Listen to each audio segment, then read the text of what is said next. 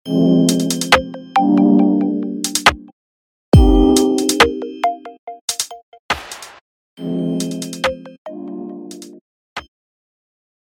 odpoledne všem a vítám vás u třetí epizody podcastu Zabohatší Česko. V dnešní epizodě se budeme věnovat tématu, které vás hodně zajímalo a které jste si hodně psali, a to je, jak začít s finanční gramotností.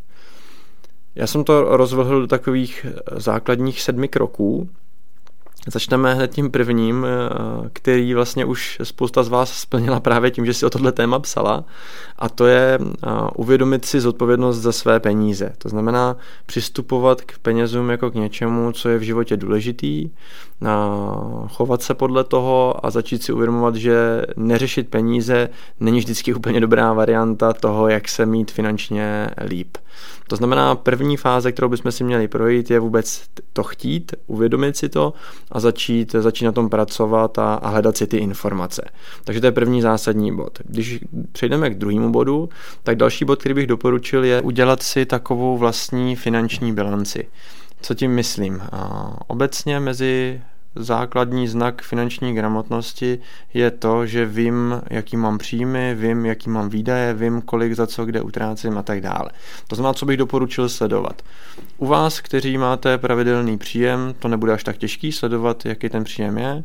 Na druhou stranu je mezi náma spousta lidí, kteří ten příjem stabilní úplně nemají a můžou to být klidně a v podstatě i bez ohledu na dnešní covidovou dobu lidi z gastronomie třeba, který na dýškách eh, jim to může udělat poměrně slušný rozdíl, nebo jsou to různí podnikatelé, kteří eh, díky fakturám třeba tím, jakým klienti platí, nebo tak někdy neplatí, můžou mít ty příjmy rozdílný, takže je dobrý si vysledovat, kolik teda činí můj průměrný měsíční příjem, takže to je jedna věc. Ta složitější o něco se týká těch výdajů. To znamená, výdaje bychom si z mého úhlu pohledu měli rozdělit na pasiva, to znamená něco, za co utrácíme a zpátky nám to negeneruje žádné peníze a na aktiva, což je něco, do čeho dáváme peníze, ale zároveň nám to generuje v budoucnu víc peněz zpátky.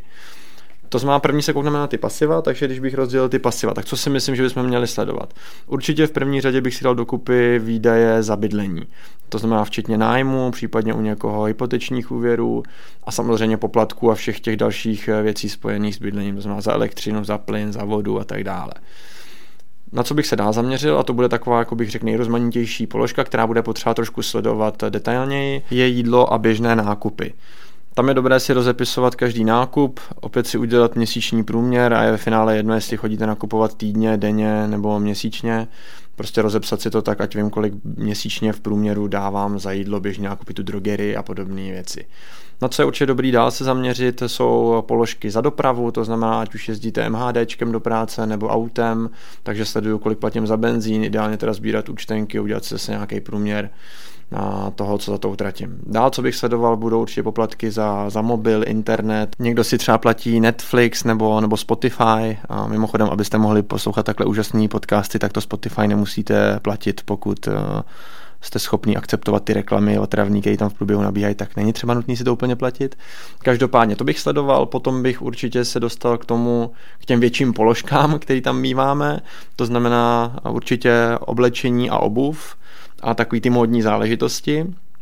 A tam to bude trošku těžší spočítat, protože ne všichni to nakupujeme úplně pravidelně, tak tady doporučuji si to zkusit sledovat na roční bázi, nebo to brát tak nějak přibližně, kolik jsme v tomhle schopni utratit za rok a vydělit to 12, protože říkám, nenakupujeme to úplně každý měsíc. Každopádně to bývá jedna z těch větších položek. Další jsou určitě pravidelné koníčky, to znamená různé sporty a já nevím, hudební kroužky a všechny tyhle ty záležitosti, které nás baví, jazyky, studia a tyhle ty věci, které samozřejmě taky stojí peníze, knihy. A potom, co mě napadá jako jedna z těch větších položek, určitě budou takový ty restaurace kinokultura, když to nazvu slušně, pro pařmeny, párty, bary, chlast, hospoda a tak dál.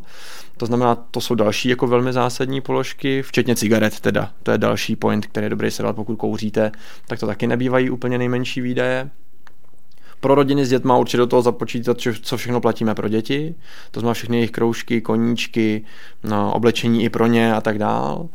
Mm, další velmi zásadní položka, která ovlivňuje ten rozpočet, jsou dárky, které lidi dost často jako vlastně nepočítají do té finanční bilance, protože opět přicházejí vlastně jako nepravidelně, tak tady opět platí úplně stejně jako předtím u oblečení, to, že je dobrý to sledovat na té roční bázi, říct si, kolik tak asi dám za všechny ty dárky, včetně Vánoc, zase si to vydělit 12, ať mám teda nějakou představu.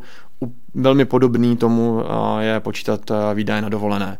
A teď beru nejenom ty dovolený, který znáte, zahraniční, a nevím, už je to Chorvatsko, Bulharsko, nebo Bali, nebo nevím co všechno, tak ale i ty menší prodloužený víkendy, ať už někde v Evropě, nebo, nebo tady u nás, tak si spočítat, kolik jsme schopní utratit tam v případě, že někdo má další, další výdaje typu výživného nebo má třeba domácí mazlíčky, i tam můžeme být schopný dávat větší, větší výdaje měsíčně, nebo třeba léky a lékařská péče a všechny ty pravidelní další věci, dámy kadeřnice, a nevím, nechty, někdo masáže a tak dále. Takže tyhle ty všechny věci bych si zkusil, zkusil vypsat, ať mám nějakou představu, kolik tak měsíčně teda z toho svého příjmu utratím.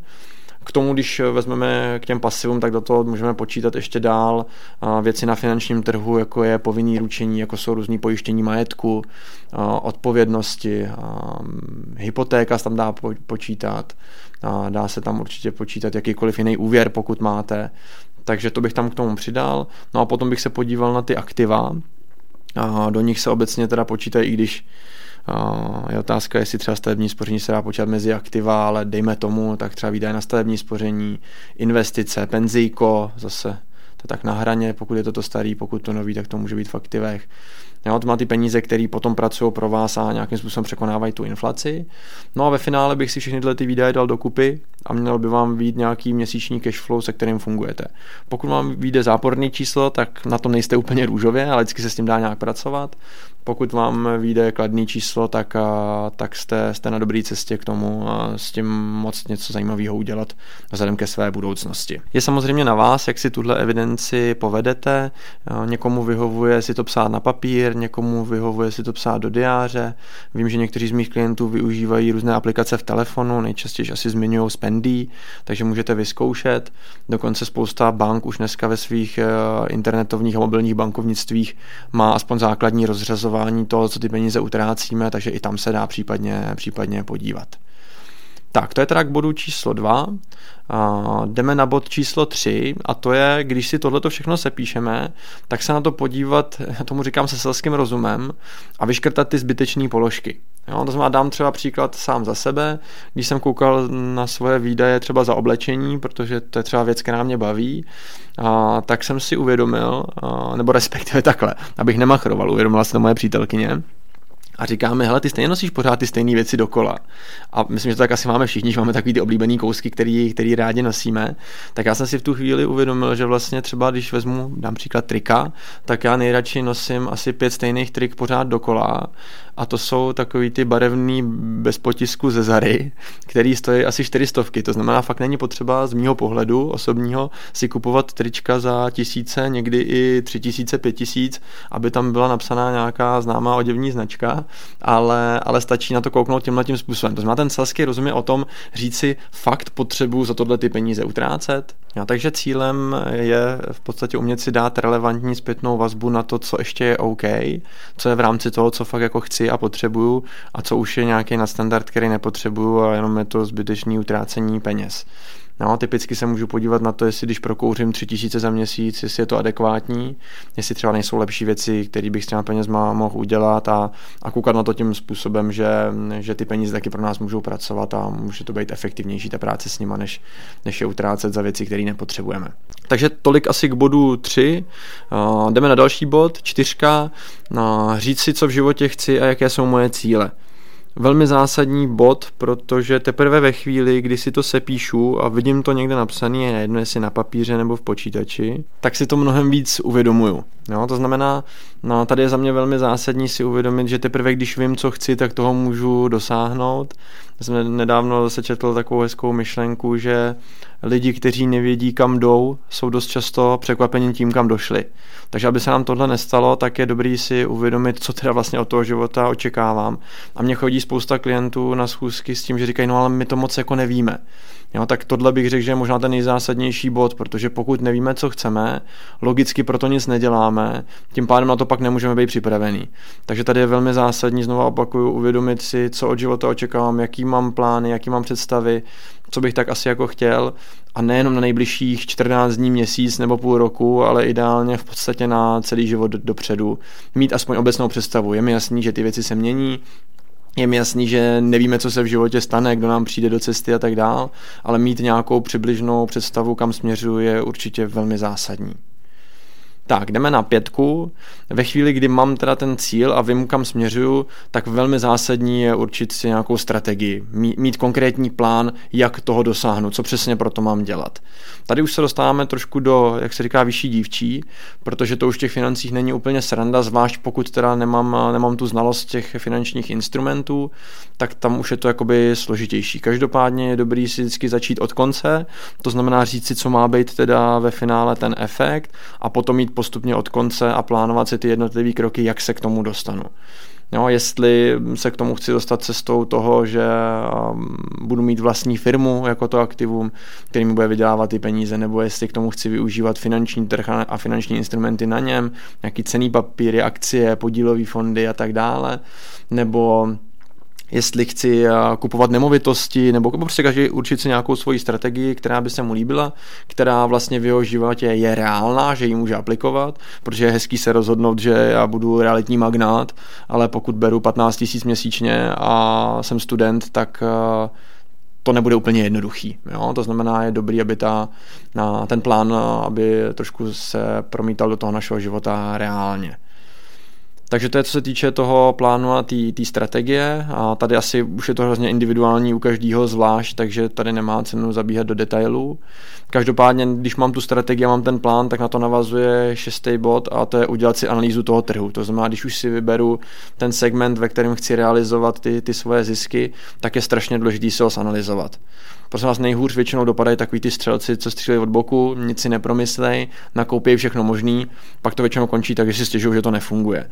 Bez té detailní analýzy to ani nemá cenu zkoušet většinou. Jo? To znamená, i stejně takhle by to mělo probíhat v podstatě u všeho, co děláme na tom finančním trhu, je zanalizovat si ten trh, vzít relevantní data, ideálně je mít prověřený nejenom z toho finančního hlediska, ale třeba z právního, protože nej, nejdůležitější vlastně skoro na tom jsou vždycky ty obchodní nebo ty pojistné podmínky a tak dál.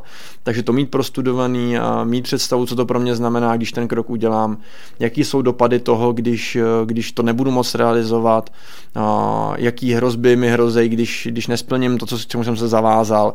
Jo, prostě proskoumat všechny tyhle ty věci, mít analýzu, protože to není jenom o těch, eh, o té částce, kolik měsíčně za tu danou věc platíte, není to, já nevím, u investic jenom o těch vstupních poplacích, ale i o dalších poplacích, a není to u pojištění jenom o tom, jaký pojistní částky tam máte, ale právě do toho vstupují ty společnosti, vstupují do toho ty jejich obchodní podmínky, pojistní podmínky a to všechno byste měli mít analyzovaný, abyste mohli udělat správný rozhodnutí, který ho v budoucnu nebudete litovat, jenom protože jste si tu analýzu na začátku neudělali. No a potom vlastně, jak se říká, jedna z těch nejtěžších věcí na závěr, to je ten sedmý bod a to je začít ten plán realizovat. To znamená vytvořit ten návyk, dělat ty věci pravidelně, dělat je dlouhodobě. A pokud jste udělali všechny ty kroky předtím svědomitě, tak prostě se držet toho svého plánu. Samozřejmě v průběhu života podle těch situací, které se dějou, ho neustále aktualizovat, refreshovat, eh, obohacovat, eh, případně i měnit, každopádně prostě vždycky podle potřeby, co je ale nejdůležitější je vytvořit návyk, dělat to pravidelně, opakovaně, a, a to v podstatě až do té doby, dokud, dokud toho cíle nedosáhnete, nebo dokud nedojdete do bodu, kdy máte pocit, že, že jdete do jednosměrky. Tam by to znamenalo, že jste asi tu analýzu předtím neudělali úplně fajn, ale samozřejmě i to se může stát. Jo, to znamená, v tu chvíli bych doporučil většinu toho plánu udělat znova, minimálně od té pětky.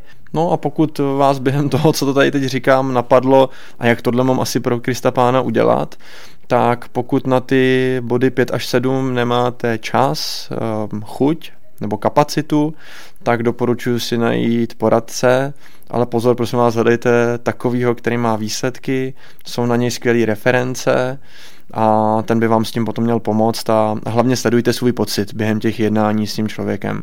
Já na tohle hodně dávám, když, když přijde jakákoliv interakce s lidma, tak dávám na ten vnitřní pocit, jaký z toho člověka mám a ten vám podle mě vždycky napoví nejvíc. To znamená, pokud z něj máte dobrý pocit a jsou na něj dobré reference a máte ty prokazatelné výsledky, tak pak by to měla být dobrá cesta a doporučuji doporučuji se na někoho takového obrátit. Tak jo, to je k dnešní epizodě všechno a vy nezapomeňte, peníze sice nejsou ta nejdůležitější věc v životě, ale ovlivňují všechno, co je důležité.